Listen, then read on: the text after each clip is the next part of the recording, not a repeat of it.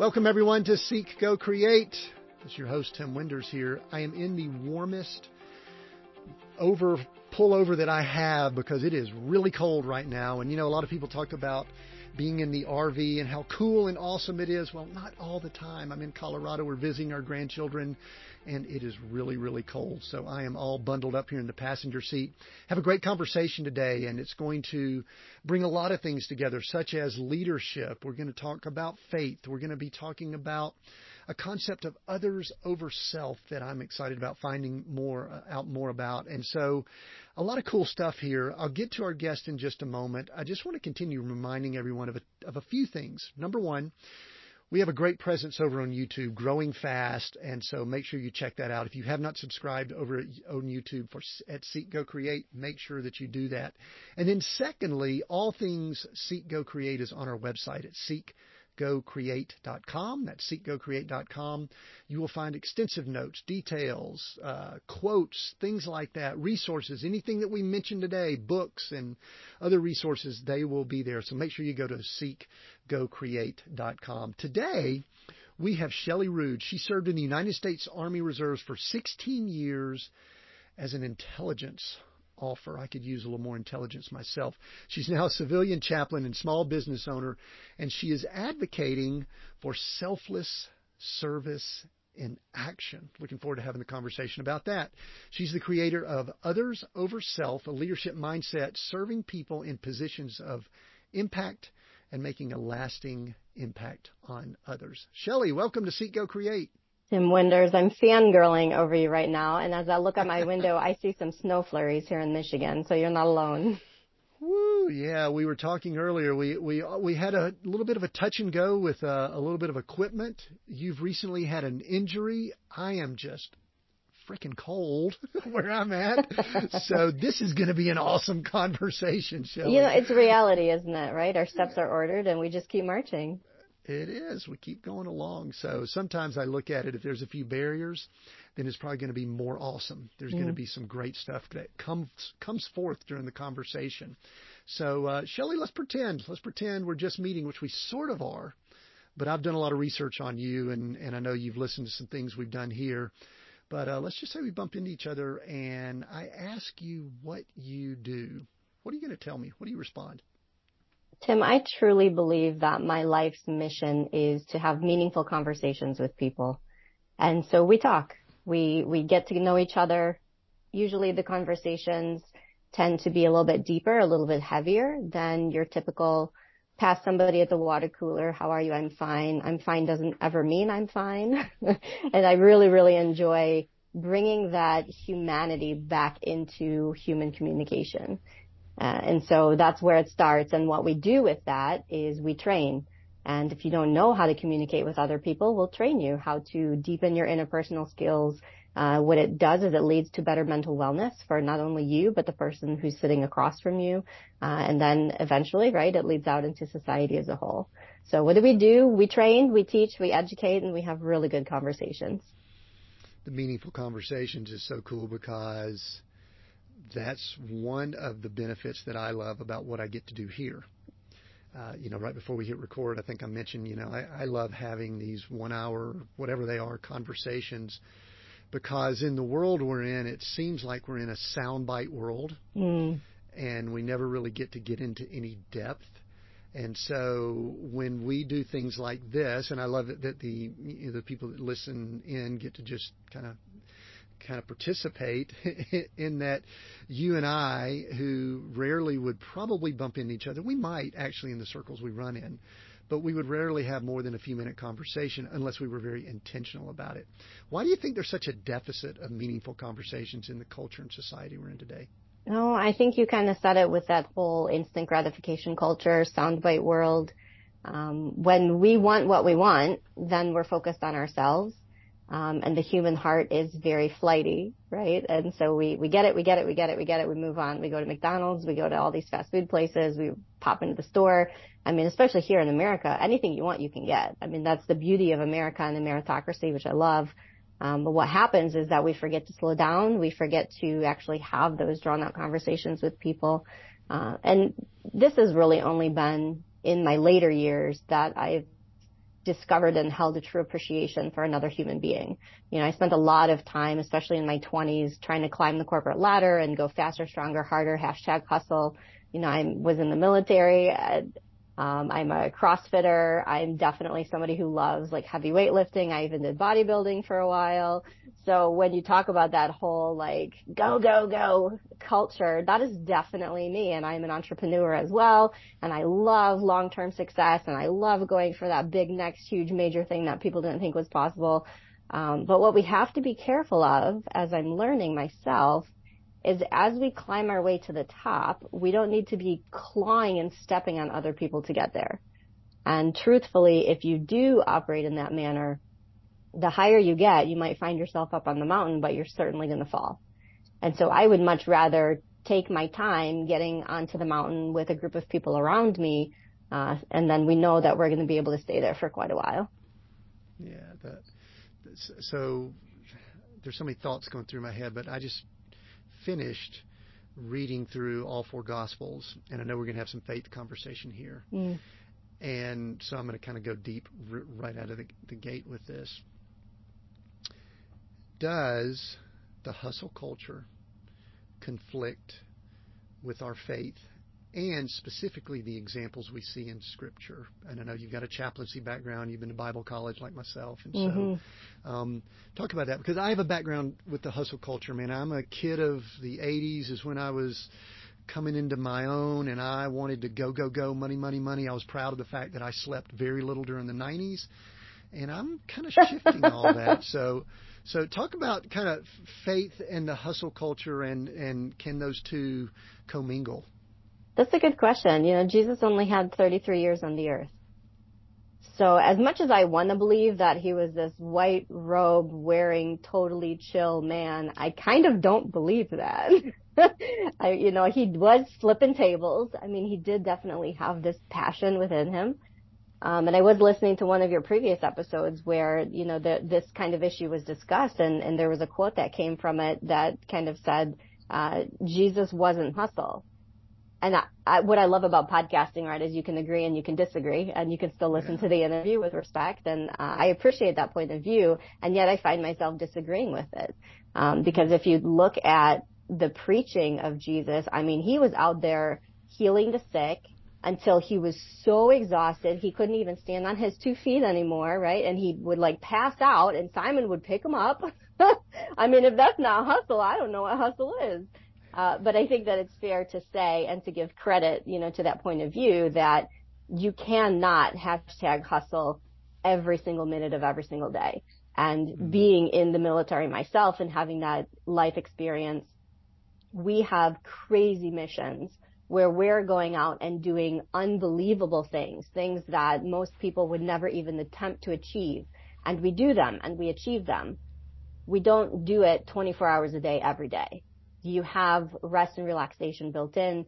You have your 8 hours of sleep, 10 hours of sleep built into your rotation time. And it's there with a purpose, because even the military knows how human beings operate, and you can only push them so far.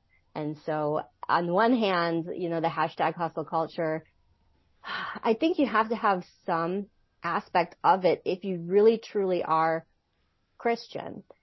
And I think that if you look at like John Wesley, for instance, who was the founder of Wesleyan belief systems, I mean, he's part of the whole born again. And I'm just kind of oversimplifying, because I would dare say that a lot of our listeners, even if they think they're Christian, maybe they're not yet. So the John Wesleyan view would say Bam. That. Sorry about that. Myself included for many years. In the John Wesleyan culture, so he was like born and raised Christian, and he was a preacher, and he was down on a missions trip. And it was on that missions trip where he had an awakening, if you will. And he had this realization that, oh my gosh, if I really am a Christian and I really do believe in God, why am I not doing this? And so that's where the whole methodology of Methodism comes in, that you have to do certain things to show or prove or act out your Christianity. And I think that is all part of the hustle culture, right? I mean, John Wesley was in his 70s riding horseback church to church to preach the word. He was so unbelievably #hustle driven. And so I think that that is an inherent Christian value. I just think we have to be careful with how we frame it, because on the other side of it, we have all of our and they're not even just young people. We have our people who are just bleeding themselves out, going after success, however they define it, going after more money, going after you name it. And there's a lack of depth. They're missing those in-depth, meaningful conversations with people. They're missing people, truly. Yeah, I love the counter that you're bringing, because that's the kind of conversations I love to have. And what I was thinking is I heard a few words that I think are important. Number one, you mentioned mission, because I think some people use hustle as an idol, and it just becomes the way they are, and they believe that just hustling is going to lead to something. And it might. I mean, it could. We could stumble onto something. But it can also lead to a bunch of nothing, and we can also make an idol of it. I think I made hustle an idol. If I look back on the 90s, I really believed, and this was early on in my Christian walk, that just me hustling was going to lead to some form of heaven's parting and blessings, money, whatever, pouring out on me. That was some wrong theology there. But I do think it depends. Because I spent some time in Bible school, and I know you did too, and I looked around at times, and there was a percentage of people that needed to slow down a little bit and hear from the Lord. And then there was a percentage of people that they needed to get off their backsides and actually do something. Oh, yeah. So you went to Bible school. What are your thoughts on that? I did experience sitting, and I'm older, right? I mean, I'm in my mid-30s, I think, sitting in seminary with a lot of youngins. And I'm somebody that has lived a lot of life. I've been divorced. I have 2 children. I've served in the military. I've been all across the world. I've seen a lot, and I've lived a lot. And when I'm sitting in class, for instance, and everybody goes up and they're sharing what's called like a life map, where you map out all your different significant areas of life, and you show how Jesus and God has kind of worked through all of it. And I'm kind of sitting there listening, and I'm not trying to put down anyone's life experience, but I'm listening to what I call like a lot of these church babies and a lot of these young people who really haven't lived a lot of life. They've been very wonderfully protected in their upbringing, and they have really good hearts, and you can tell that their theology is really sound in what they believe in. But they're kind of missing that John Wesleyan experience of actually getting out into the world and getting their hands dirty, and I think that's one of the, I've heard you talk about this, but the blessing that comes from the deepness of life and the hurt of life is that is the meaningness.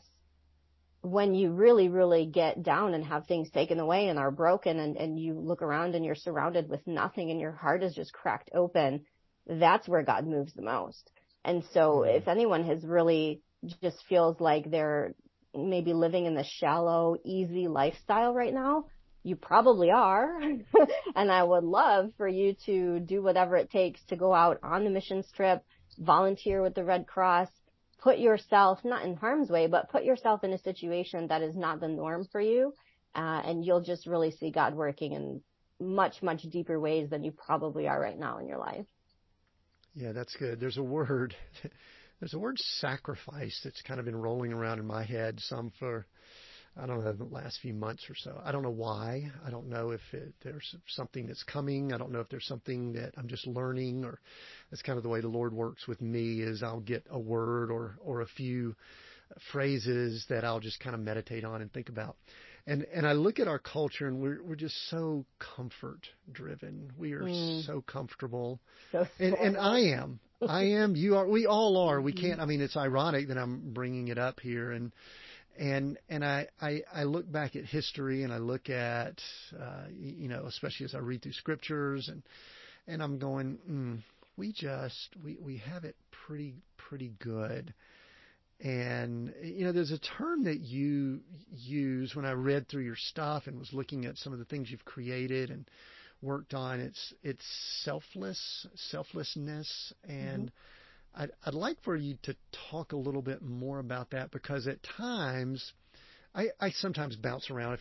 If you've listened to me or heard me, I'll like go to extreme. I'll go, we're in bad shape. We've got a totally selfish culture, society. And then at times I'll see glimpses. I go, ooh, I like this. So talk to us about selflessness. Absolutely. And you're right. We are in bad times.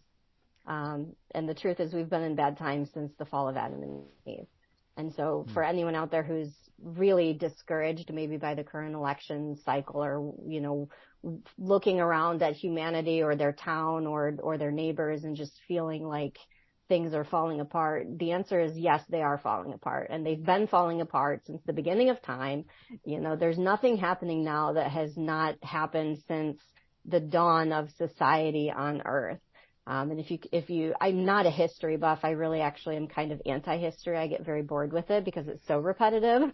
But when, you know, in your military intelligence, a big part of that is knowing history and knowing why things happen and being able to project, well, it happened before. Here's what to watch for. It just might happen again.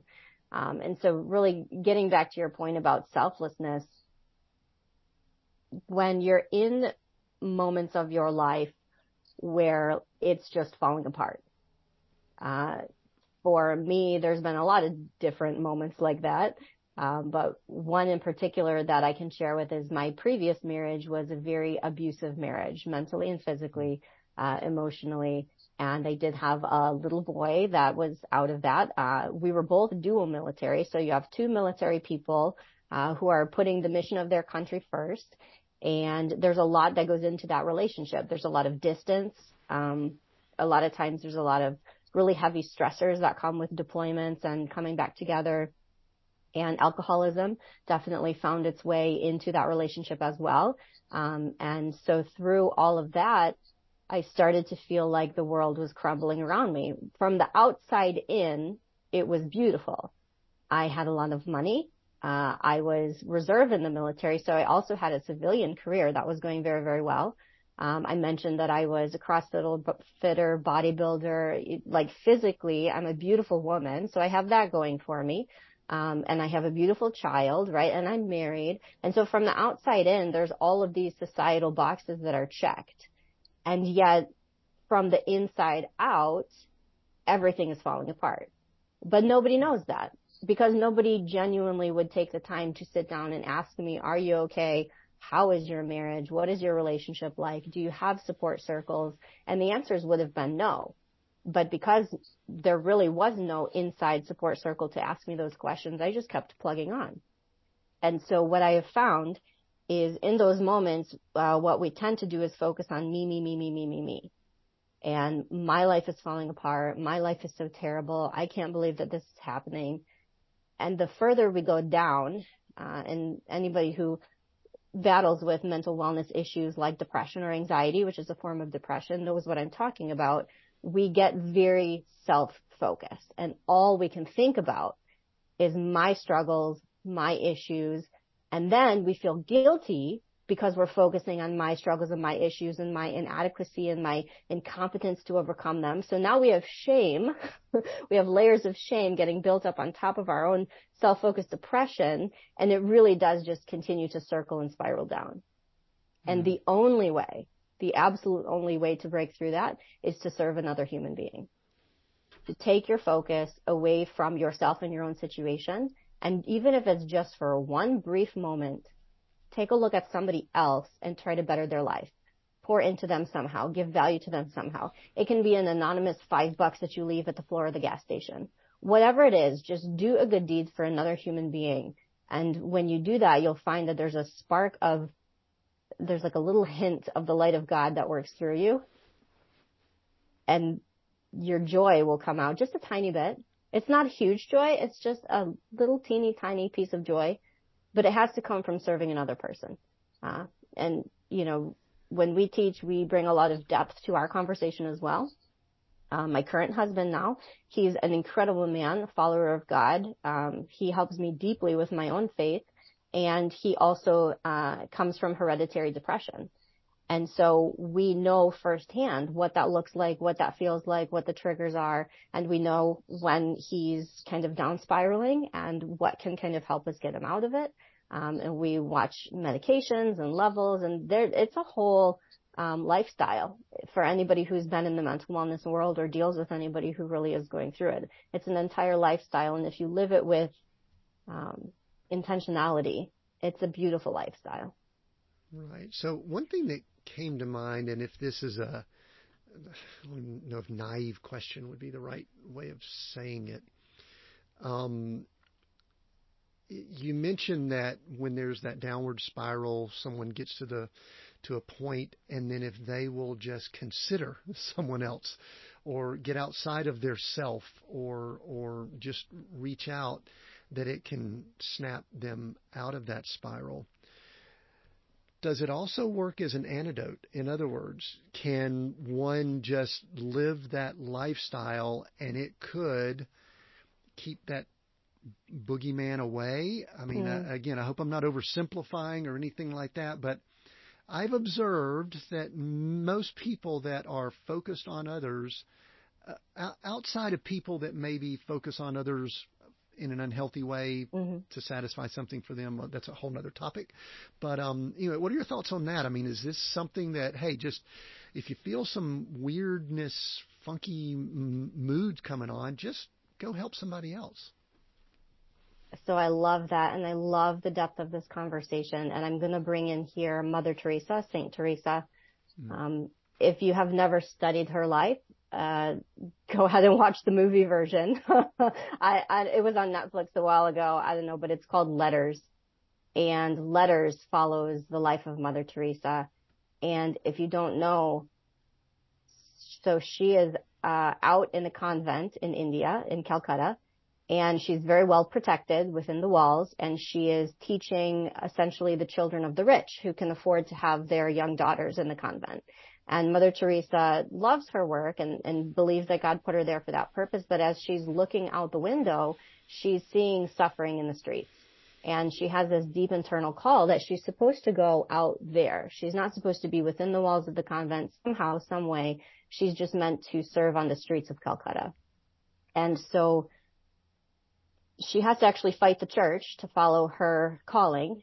She does, and she is allowed within her order of religion to go out and start her life work ministry outside of the mission there. And Mother Teresa consistently wrote letters back to her spiritual mentor, and she deeply showed signs of depression. And that is actually one of the signs, and if you'll forgive me, I don't remember all of the check boxes that you have to make to be deemed a saint, but one of the signs of saintliness is that you have a deep level of care and depression in your work. You don't take significant joy or happiness out of serving others necessarily. And so that it's both ways, right? It's like, Shelley, you're contradicting yourself. That's not what you just said. And so on one hand, you will feel that little piece of God working inside of you when you serve others.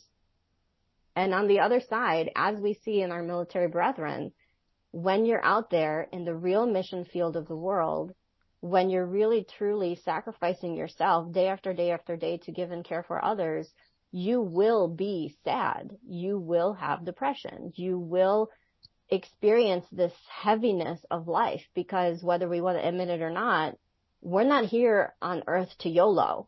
I mean, maybe as a non-Christian we are, but if you're a believer and you really do believe that we're supposed to act and live the way that Jesus does, then you're not supposed to have a cheerleader smile on your face every day all the time.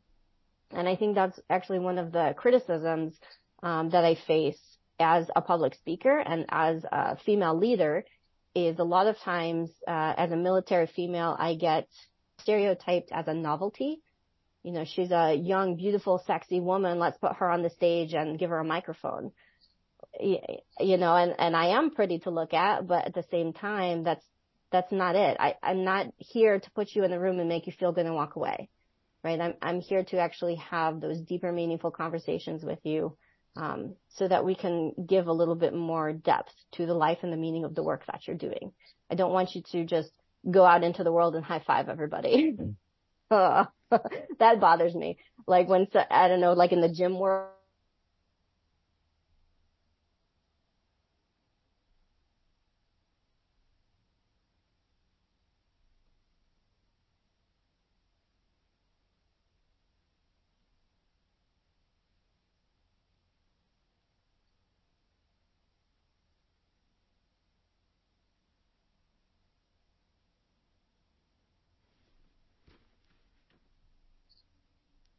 think you were saying, I think we had a little bit of a hiccup there. You were saying in the gym world, you know, talking about high-fiving and things like that is kind of what you were referring to. And I didn't catch right after that. I think we had a little internet hiccup on my end. It just can feel so fake, so unbelievably fake, right? And if you are a person that walks around with that giddy smile and high-fives people all the time, you might want to think about changing your tactic a little bit, because that might not be the best way to sprinkle glitter all across the other people. Yeah, and what's interesting about it is I do think there's a time and a place for that. We'll call it rah-rah and stuff like that. Mm-hmm. I'm not sure for many people that's the season that we're currently in.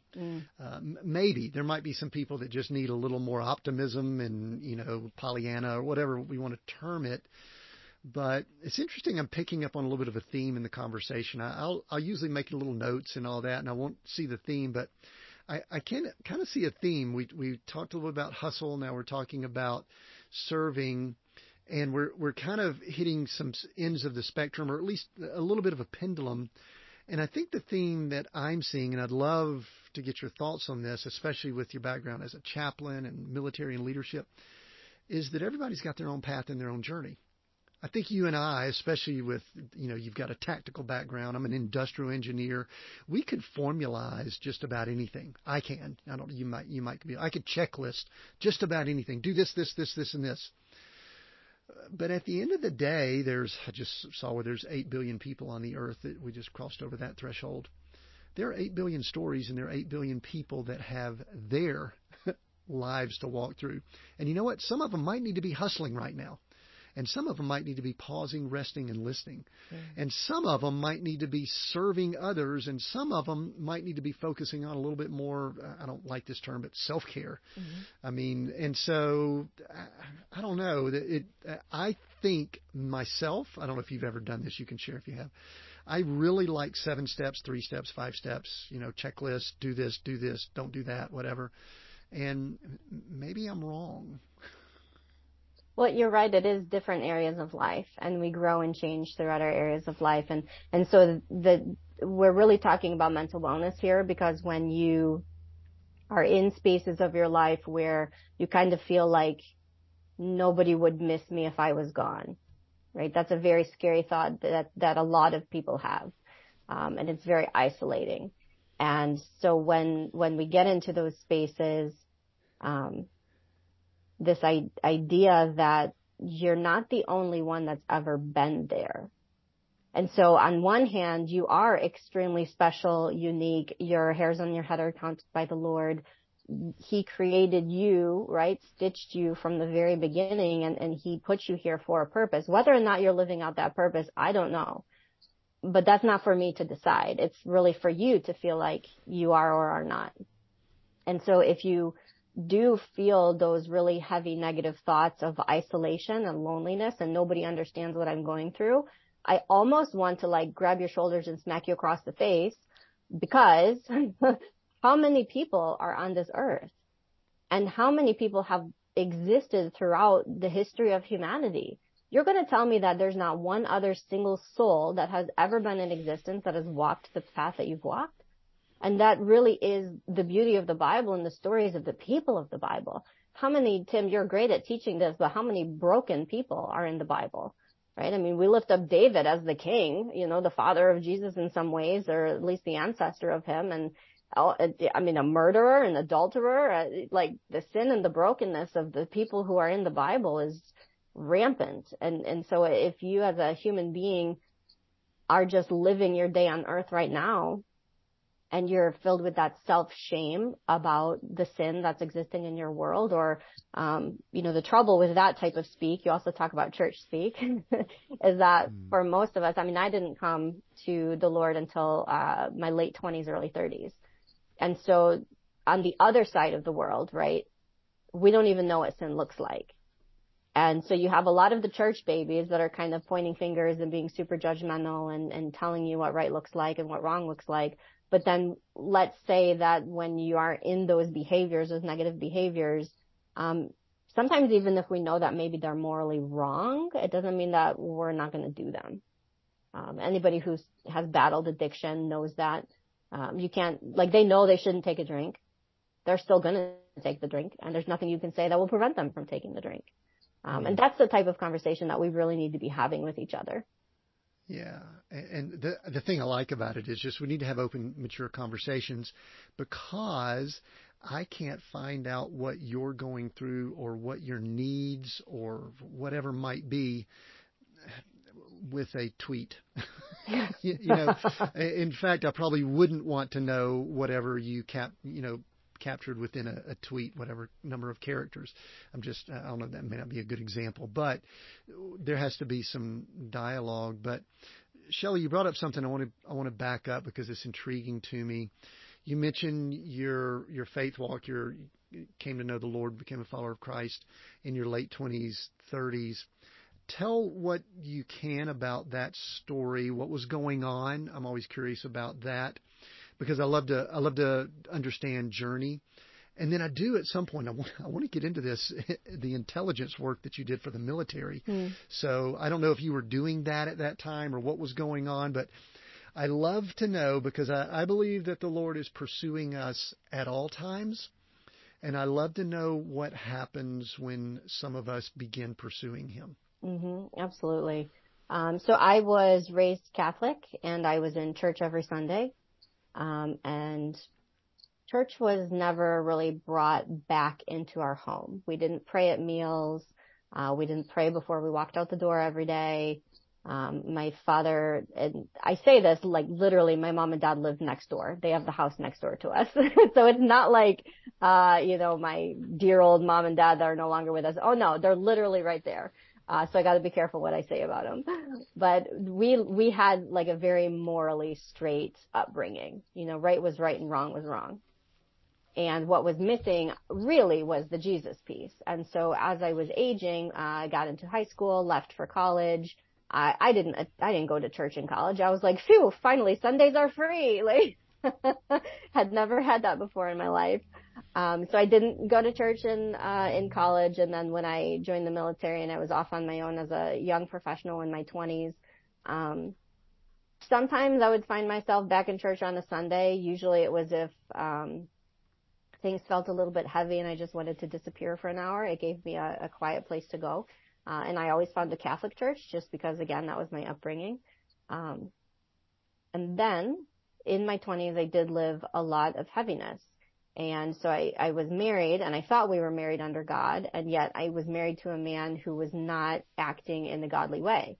And so when you have somebody who, is bringing other persons into the marriage, for instance, or when you see them doing and acting in behaviors that you believe are just not the person you married or the way that you thought things would go, you really question a lot. And so in that marriage, we were married for almost 10 years.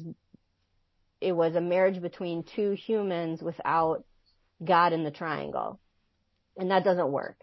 And that is definitely one of the lessons that I try to preach today to anybody who is considering marriage or is trapped in a bad marriage, whatever you want to call it. If you don't have the triangle of you plus the other person plus God, it's not going to work, because we are humans. And we definitely will make mistakes, and we will make the wrong choices. Nobody is perfect. And if you have nothing higher than yourself to hold you accountable, then you're always going to be letting yourself and the other person down. And so that is where the recognition of the importance of God in the marriage I started to see. And so I just kind of share that with you, because as I was witnessing all of this happening in my 20s, and I'm wondering what is wrong. What is wrong? What is missing? Why isn't our marriage working? Is it because he doesn't love me? Is it because he doesn't respect me?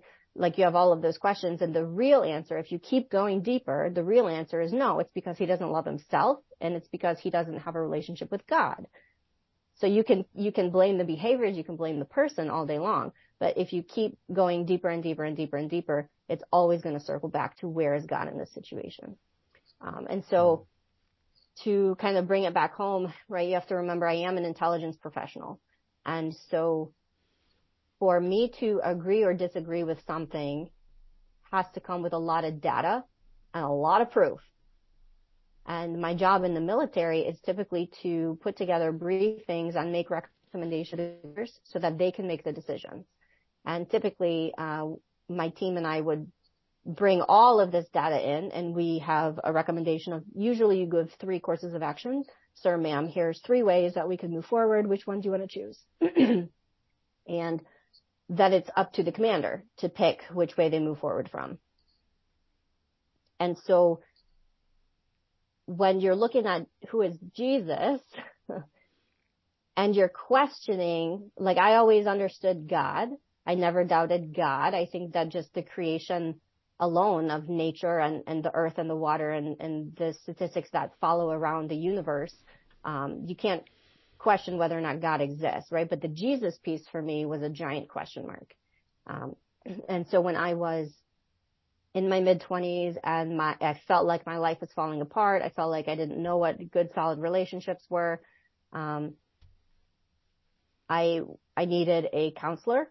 I needed someone to bear my soul to that I felt would give me good guidance.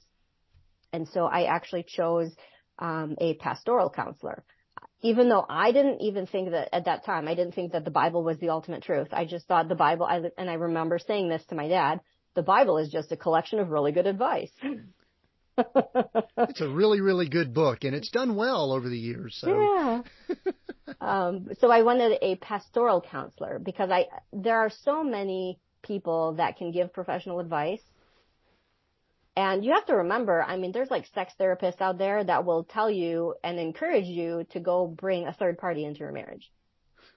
So there, when you talk about, right, taking Jesus and the Christian morals and ethics out of the equation, there is some crazy advice that can come your way. So for me, when things were falling apart, I knew that I at least wanted it to be biblically sound, and then I would kind of feel safe. And so it was really through working with a pastoral counselor for a couple of years where we were getting a little bit deeper into, well, why was I making the decisions in my life, and what did I actually believe about Jesus? And so that's, and my whole point of this is because for some people, their belief in Christ is a light switch.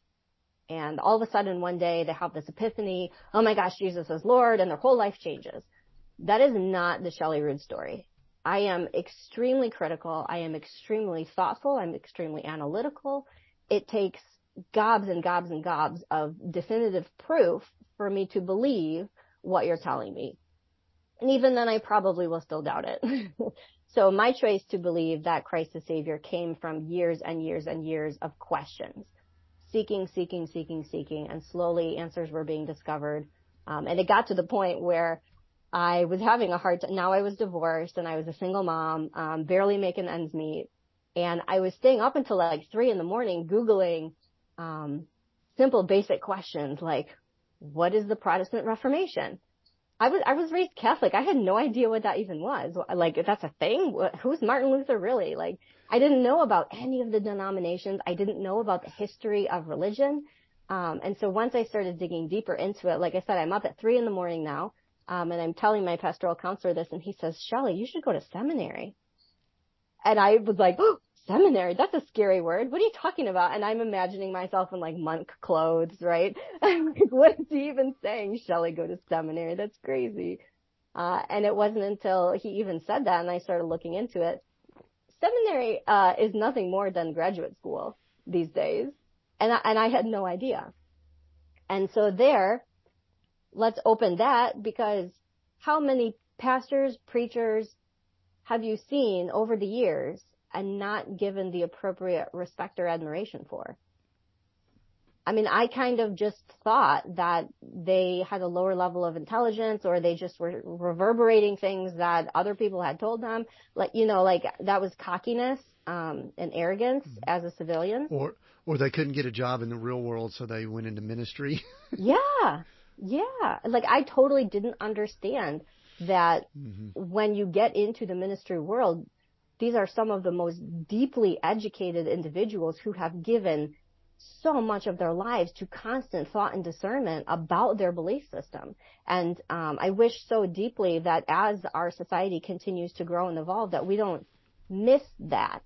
And, you know, you have to remember, like, Harvard was founded as a faith organization, right? It was founded to honor Christ through discovery.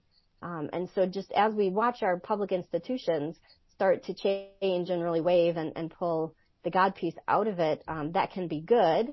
I definitely believe in the separation between church and state very, very deeply. But what we have to do is make sure that we're not discriminating from a backwards way, right? From a backwards way. Yeah. Throwing out the things that give our foundational principles value is what could be going on. And yeah, I'm with you. I don't think we need an official religion of the United States. A lot of people say it's a Christian nation. No, it's not. It's a country where at one point, there were a lot of Christians. It's becoming less and less if you believe some of the data. Mm-hmm. But yeah, that's interesting. I do want to interrupt, though, because I want to tie in the intelligence piece to this, because I do think it's fascinating to know. I'd like to know how you ended up in that. In fact, someone I went to Bible school with that was in that arena with the military. And I am one of these people. I always somewhat wanted to know a little bit more. I probably wanted to know more about what he did than he could tell me, so I would kind of press. So I know you. I mean, yeah, I might have to kill you if we keep this going. That's right. If you could find me, remember I live in an RV. Well, yeah. You're intelligent. You probably know where I'm at. You could probably track me down. Yeah. The other day, I think I was sharing. I had Air Force jets flying over when I was trying to record something. But at what point did your path go down that road? And then I want to discuss that, and then I want to bring all this together to discuss some of the projects you're working on now, because I think that's part of what's gone into some of the things you're doing now. But the intelligence piece, military, how did that come to be? And are you wired? Were you wired that way before, or did the military mold you and shape you into that? Yeah, absolutely. Those are good questions. And I think a lot of it has to come with, the way that I was raised and the time of when I was raised. And you have to look at the social impact of how I was raised. So I am a female, shocking. And in the 90s was some of my formative years. And what was the number one hit TV show that was out that had a very strong, pretty serious female character who was all about logic and reason, and it was like the super secret world. It's the X-Files. Mulder and Scully of the X-Files. I love Scully. I absolutely was obsessed with her character. I think I've seen every episode. And now, Tim, you're going to laugh so hard. We just started rewatching that as a family. There's quite a few episodes you're going to need to skip if you're going to do that. But my older boy is 13 now. And so between us, that has to do a lot with it, because it's all about conspiracy theories. And what's so funny is every intelligence person will tell you this when they do first get their clearance and you get access to the system. Right. We all go in there and we look up mermaids, or we go in there, and we look up Area 51, the JFK UFOs and aliens. Come on, Bigfoot. Come on. It's so fun. Did man really walk on the moon? So for all of us out there that really do love conspiracy theories, that was a big piece for me, as I actually went to, I graduated Western Michigan University with a degree in, journalism, because I love the truth. I love digging down, digging deeper, figuring out what's at the root of the issue, right? And we're going to publish that. That's what we're going to focus on. And so that's where I believe that my call to the intelligence world really came out from there. Huh. So I love me a good conspiracy theory. What can you confirm or deny as far as conspiracy? I want to say this, though, before I ask that. It's interesting.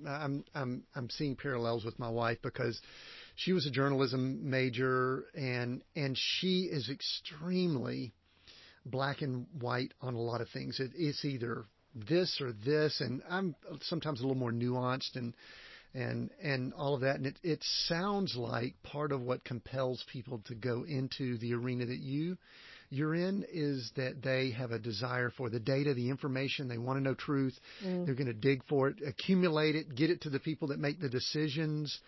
And did you spend your entire career in that arena? Or I did. So I served for over a span of 16 years. And for the last 2 years, I had a branch, so the branch is called intelligence, and I was attempting to transfer to the chaplain corps. So towards the end of my military career, I felt the call. Now I knew Jesus, and I was looking around the military saying, what the military doesn't need is another intelligence officer. What the military really needs is another chaplain.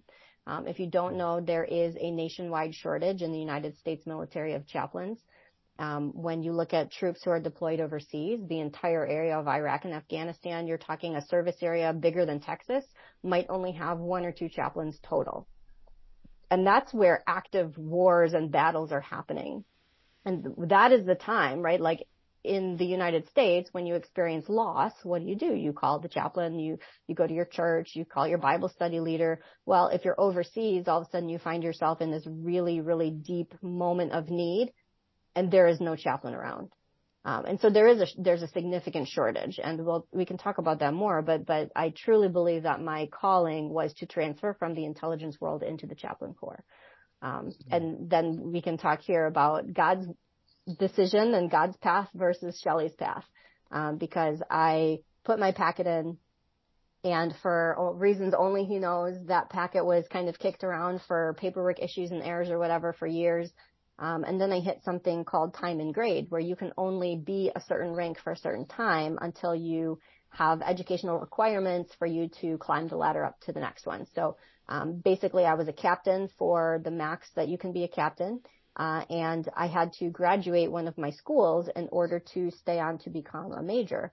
Well, I couldn't get a slot in my intelligence school because I had a branch transfer packet in. So why would they give me a slot in a highly competitive school when they knew that I was trying to get out of that branch?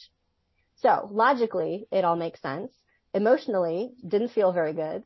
And I did actually get discharge orders. And the answer was, well, don't worry about the discharge orders. All you have to do is re-enlist directly into the chaplain corps. Okay, so we're still going on the dream, right? And for 4 years, I tried to reenlist. I was discharged in 2018, and I spent the next 4 years trying to reenlist in every single branch. And I am not medically qualified to enlist in the United States military. Isn't that funny? Interesting. And I have tried absolutely everything. And there's somebody listening who's going to say, well, Shelley, you just didn't try XYZ. Listen. I have tried everything. I even have a memo from the Michigan Surgeon General saying she should not be medically disqualified, and yet National won't let me in. So my point here is that now I find myself, I've graduated seminary. I am an ordained minister. I am a chaplain. I thought God wanted me to be a military chaplain. The military does not want me. So what do I do with that? And that kind of brings us to our next piece of what do you do with that? You believe that God called you to do certain things, and you followed his steps, and you did your checklist, and now it doesn't look like what you thought it was going to look like. But that's okay, right? Wait, let me pause here. So I just want to make sure I'm hearing correctly. So sometimes our plans are not God's plans. Is that what I'm hearing you say, Shelley? Well, here's what God told me. I was extremely brokenhearted, and I was driving and I hit a red light, and before I could make the turn, I was just crushed. I had my discharge orders. I was no longer in the military. That's a whole piece of identity that was just stripped from me, and like unexpectedly. And I said, God, why? And I heard the voice of God, and he said, Shelley, do you need to be a soldier to serve the soldiers? And that was all I ever needed to hear. Yeah. And the beautiful thing is that his plans, there are probably things you can do not being a soldier or in the military or in that structure that probably can have an impact that you may not have even realized. So tell me about that. What are you observing now that you've kind of gotten that message from the Lord at the red light, which is awesome, I believe. And so now where's that leading you? We opened our business in 2017. So when I was still in, and I still thought I was going to be a military chaplain, we opened as educational consulting, and we teach, train, educate, really just wanted to drive home the message of mental wellness and things like work-life balance. In the military, we call it resiliency. It's not about how to get back up once you fall. It's about continuously moving forward. And so that's what I knew. I have a love for large scale public speaking on a stage. Public speaking is the number one fear in the world, and I don't have it. So I'm pretty sure that that's a God-given gift, right? And so what we decided to do with our business is just move forward and try to teach, train, and educate. And so over the years, now that I do have the chaplain title as a civilian, and I feel that I have enough external validation for the world to be able to stand as a professional on my own two feet, as an accomplished young woman, to be able to say, I know what I'm talking about. Here are the life lessons that your company needs, that your staff members need, that the members of your church need to hear. And so through that, God sends people who see value in what we do and encourages us to find ways to work together. So a good example of that, a few years back, I was approached by a military chaplain, Chaplain Brian Webb. He works for the Michigan Department of Health and Human Services, and he is what's called the veteran liaison for the entire state. And Chaplain Webb came to me and said, you know, Shelley, I'm looking for a female to lead up a female peer support program for all of the military women in the state of Michigan. Boom, that's me, right? So specific, so unique, such an opportunity. That's not something that I ever, as a business person, could have written down on a checklist and gone after. That's God speaking through people and putting his people together. So that's an example of one of the programs that we run as a business. And then there's another program that we run called Warriors with Warriors. And I really have leaned into this as my personal ministry. Because if you remember, God told me I didn't need to be a soldier to serve the soldiers. And so what does that mean? That means that maybe I don't need to lean directly into soldier ministry. Maybe I can lean into community ministry that lifts up the military. And so with Warriors, what we do is we actually train people of faith on how to interact with military people. So we're out there. Who is our target market? We're out there trying to talk with pastors, preachers, Bible study leaders, the Susie who sets up and breaks down the Bible school every Sunday. That is the person that I want to connect with. And I want to make sure that that person is really, truly trained and equipped on how to interact with military people, because most of them think that they are. And there's a lot of unintended harm that can come from surface conversation with a military person. Interesting. I want to dig in that, because that leads into the question that was rolling around in my head. I think many people that would put themselves in the patriotic, rah-rah, go military, we support the troops, all of that. I'm using some things and sounding a little cynical, but it'll make sense when I get to the point here. And, maybe they put a flag in their front yard and all that. I think they believe that they may be doing things to help. But what I'd love for you to share, Shelley, is what are some things that those of us that are outside the military need to know and understand? And it'll have to be a short answer. We're getting close to our time, but what are a few things, points that we need to understand that we don't have a clue about? Well, lucky for you, I actually did my homework, and I created a 21-page article titled 4 Ways to Make a Meaningful Connection with Military People. Ooh, nice. And I created a special landing page just for your audience. So if you go to othersoverself.com/sgc for Seek Go Create, othersoverself.com/sgc, or Sierra Golf Charlie if you want to do your military phonetic alphabet there. And on that landing page, you're going to find that downloadable article, and it's going to walk you through what I'm going to tell you right now. But there are 3 things to stay away from when you're talking with a military person. So this is a first-time interaction. You bump into them at a gas station. You see them at a restaurant. You want to buy them lunch, stuff like that. 3 things. You don't pry. Your grandma always told you that, right? Don't pry into someone else's life. You don't talk about politics. You don't talk about religion. And you don't talk about yourself. And the first 2 might seem pretty obvious, but we're very guilty of it anyway. But then, because we're short on time, let's focus on the 3rd. Don't talk about yourself. Here's what happens. I'm out at lunch with a couple of my buddies. We're in uniform. A good intended person comes over, says, thank you for your service. My uncle served in World War II, and he was in the 82nd Airborne, whatever battalion, and my nephew right now is deployed overseas in Afghanistan. And, you know, I know what he goes through, and I just want to say thanks. And as they go on and on and on and on, rattling about their relatives, my French fries are getting cold, and I just want to go back to the office because I've got work to do. And so what started as a well-intended conversation of thanking someone from their service actually was just an opportunity for that person to talk about themselves. And so that's the kind of fun interaction that I really want people to understand is don't just say thank you for your service. You have to go deeper than that. And when you are talking with a military person, don't share stuff about yourself because, quite frankly, we don't care.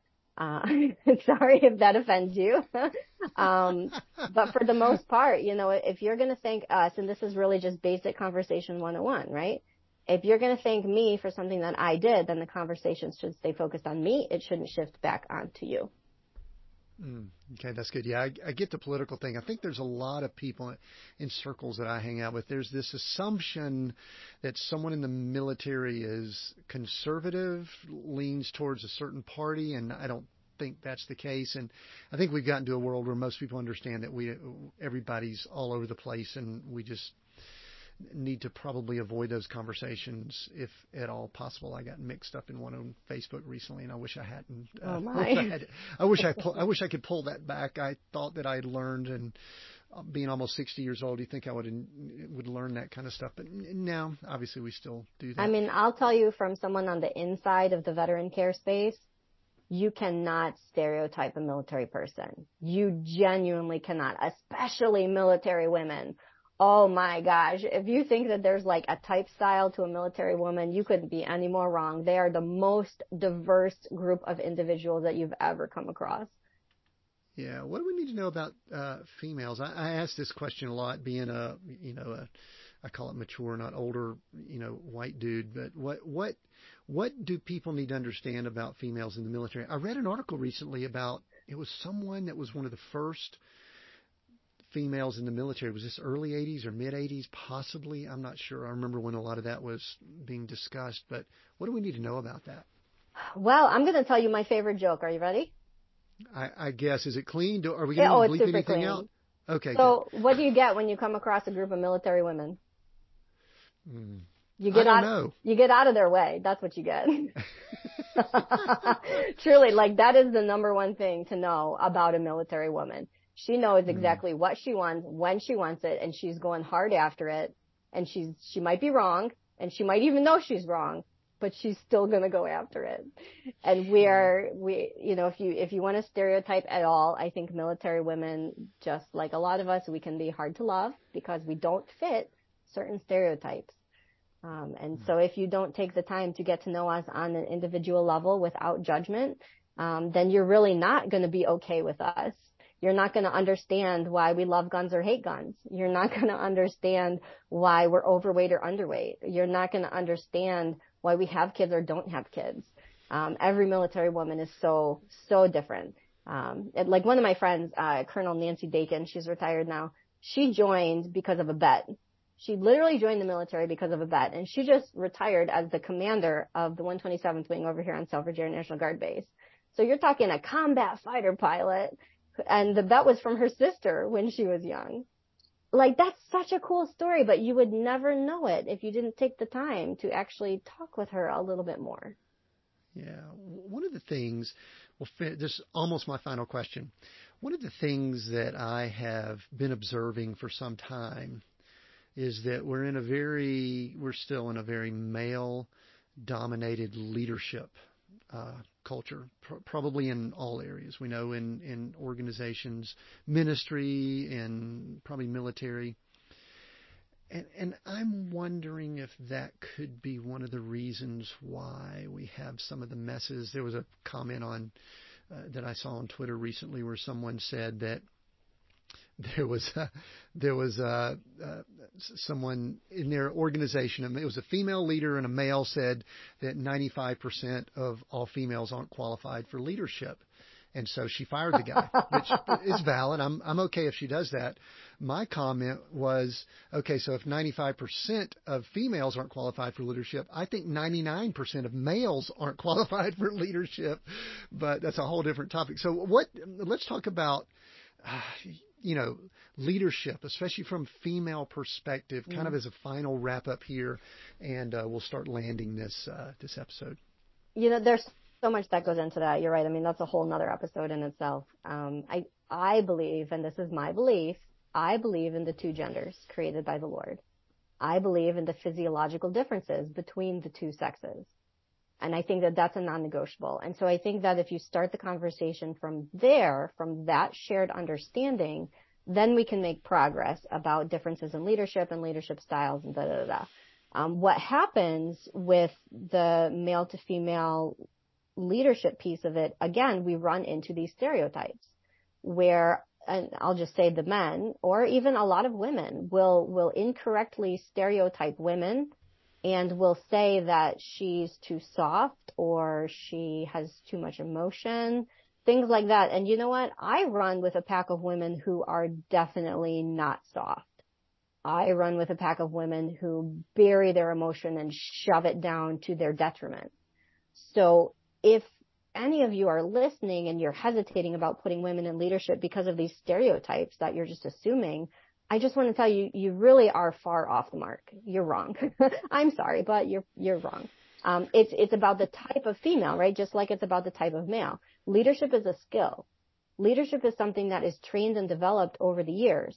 And if you are working with a female who is in a leadership position and you think she's not a very good leader, you need to be investing in her. You need to send her into leadership training. She needs to be willing to change. She needs to be coachable. She needs to understand that there's different types of leadership.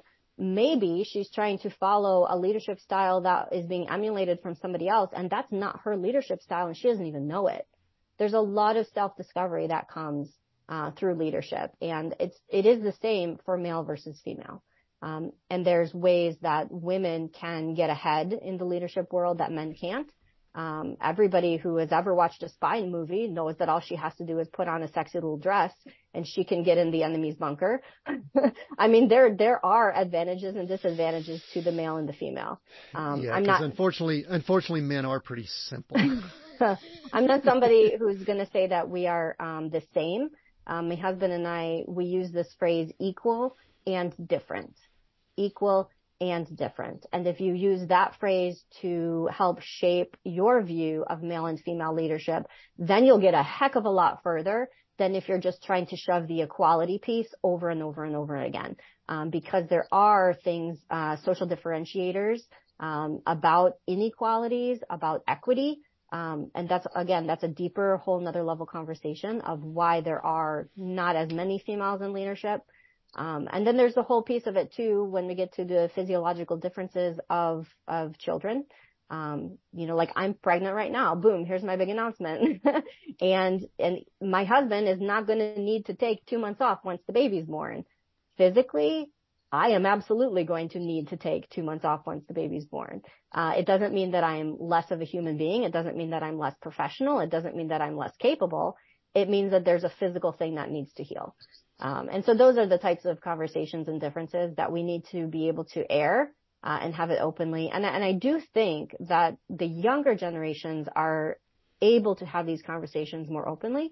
I have found that I still get the most pushback from men who are like at their retirement age or even have retired, where that's just not how things were done. And it's almost hilarious to me at this point. Like when somebody tells me that they're shocked that I served in the military or women shouldn't serve in the military, I just laugh at them. It's like, what decade do you think this is still, you know? Yeah, and I am probably in that age bracket that would. That's the reason I'm asking. And I said earlier I'm wrong, but and I think our big challenge is sometimes we generalize. And I'm going back to like the beginning theme we had at the beginning. You know, should people hustle? Should they not? You know, should they look at women this way in leadership or not? And I think everybody's on their own journey. Everybody has a uniqueness. Everyone is created for purpose. Mm. And I think I've heard, even though we didn't specifically say it, I've heard that message over and over and over again in this conversation. Shelley, Tim, I think we can bring it around to what's known as the mission-first mindset, right? God told me that my mission is to serve military people from a ministry standpoint. He didn't tell me I needed to be a military chaplain. So God has the mission first mindset, and I need to be flexible with how we get there. When you talk about a company or leadership, if you're coming from a mission first mindset, then it doesn't matter whether it's a male leader or a female leader, because as long as the mission is getting accomplished, boom, that's how you get there. Yeah. The reason I love that is I just did a teaching on an episode. I think it was, might have released in early November, 5 Steps to Redefining Success. And I was talking about just that. You know, so many of us are really good at tactics. We're really good at strategy. And then when we start getting to mission or assignment, purpose, and identity, sometimes it gets a little fuzzy. But if you're leading with mission, purpose, those things, then the tactics and strategies become easier. So I love what you said. It really emphasizes some things we've been talking about here. Shelley, have I missed anything? Anything else you want to say? Oh, my gosh. We could talk forever, Tim. No, I think this is a phenomenal lesson. But I know as someone who spends time with the Lord and listens and hears, is there anything the Holy Spirit or something's kind of nudging you to say, you know what, I think I should share this? Well, we kind of went down the female route quite a bit. I think it's very important for my females who are listening to understand that you are doing us an injustice if you're running around with your fist in the air, smash the patriarchy type of megaphone. Right? That type of attitude is the claw your way to the top and step on all the people along the way. So I from a standpoint of being a strong woman, I want to encourage you to lead with love, lead with respect. And I promise that if God wants you to be at the top of the hill, he's going to put you at the top of the hill. So just remember that you're going to get where he wants you to get. You're the one in charge of how you get there. Mm-hmm. The reason I love that is because something I'm sitting here thinking is that I know at times my generation, males, we can respond negatively to a strong female. Let's just say one that's very vocal or emotional, as you mentioned earlier. Me too, Tim. I respond negatively to that too. I know. And I'm working through it. So that was a great message there. That could be a great sound clip. Shelley, where can people find you? What do you want to share with them? You mentioned the link earlier. We'll definitely put that down in the notes. Anything else where people can connect with you or find some information about what you're doing? Absolutely. We are Others Over Self. Just type those 3 words in. That's our website. That's our Instagram, our Facebook, whatever social you got. Others Over Self. I'm not hiding. I spent too many years of my life hiding under top secret missions. So now it's a joy to be free as a civilian. Find me, connect with me, send me an email, tell me I'm wrong. Let's zoom it out and have a cup of coffee. And I might still be wrong at the end of the conversation, but at least we'll like each other a little bit more. I love that. Someone recently said, I'm pretty confident that I don't agree with your opinions. And I said, I'm pretty confident I don't agree with all my opinions either. So we're in agreement on something. So that's excellent. Hey, we are Seek, Go, Create, Shelley. Those 3 words. I kind of gave you a little bit of heads up on this. I'm going to give you one of those words that you can choose over the other 2 and why as my final question. I'm going to go back to the beginning of our conversation, and I'm going to stick with go. I'm going to stick with go. I believe so deeply that we are given breath in our day so that we can go do what the Lord is calling us to do.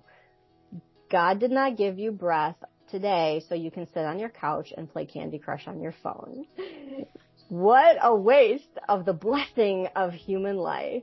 Go, go, go, go. Go do the thing that will pour goodness into your society and into the people around you. Go do it.